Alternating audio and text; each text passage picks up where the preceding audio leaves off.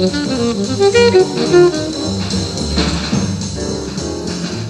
Lot of people want to know how does this method profit first works? Well first the business owner takes their profit out of the cash deposits before expenses rather than paying themselves when it's what's left over. So the system involves transferring money and percentages based on the cash deposits into different accounts. You have you know the accounts that i spoke about before and that's the profit the taxes the operating costs the owner's payment and revenue.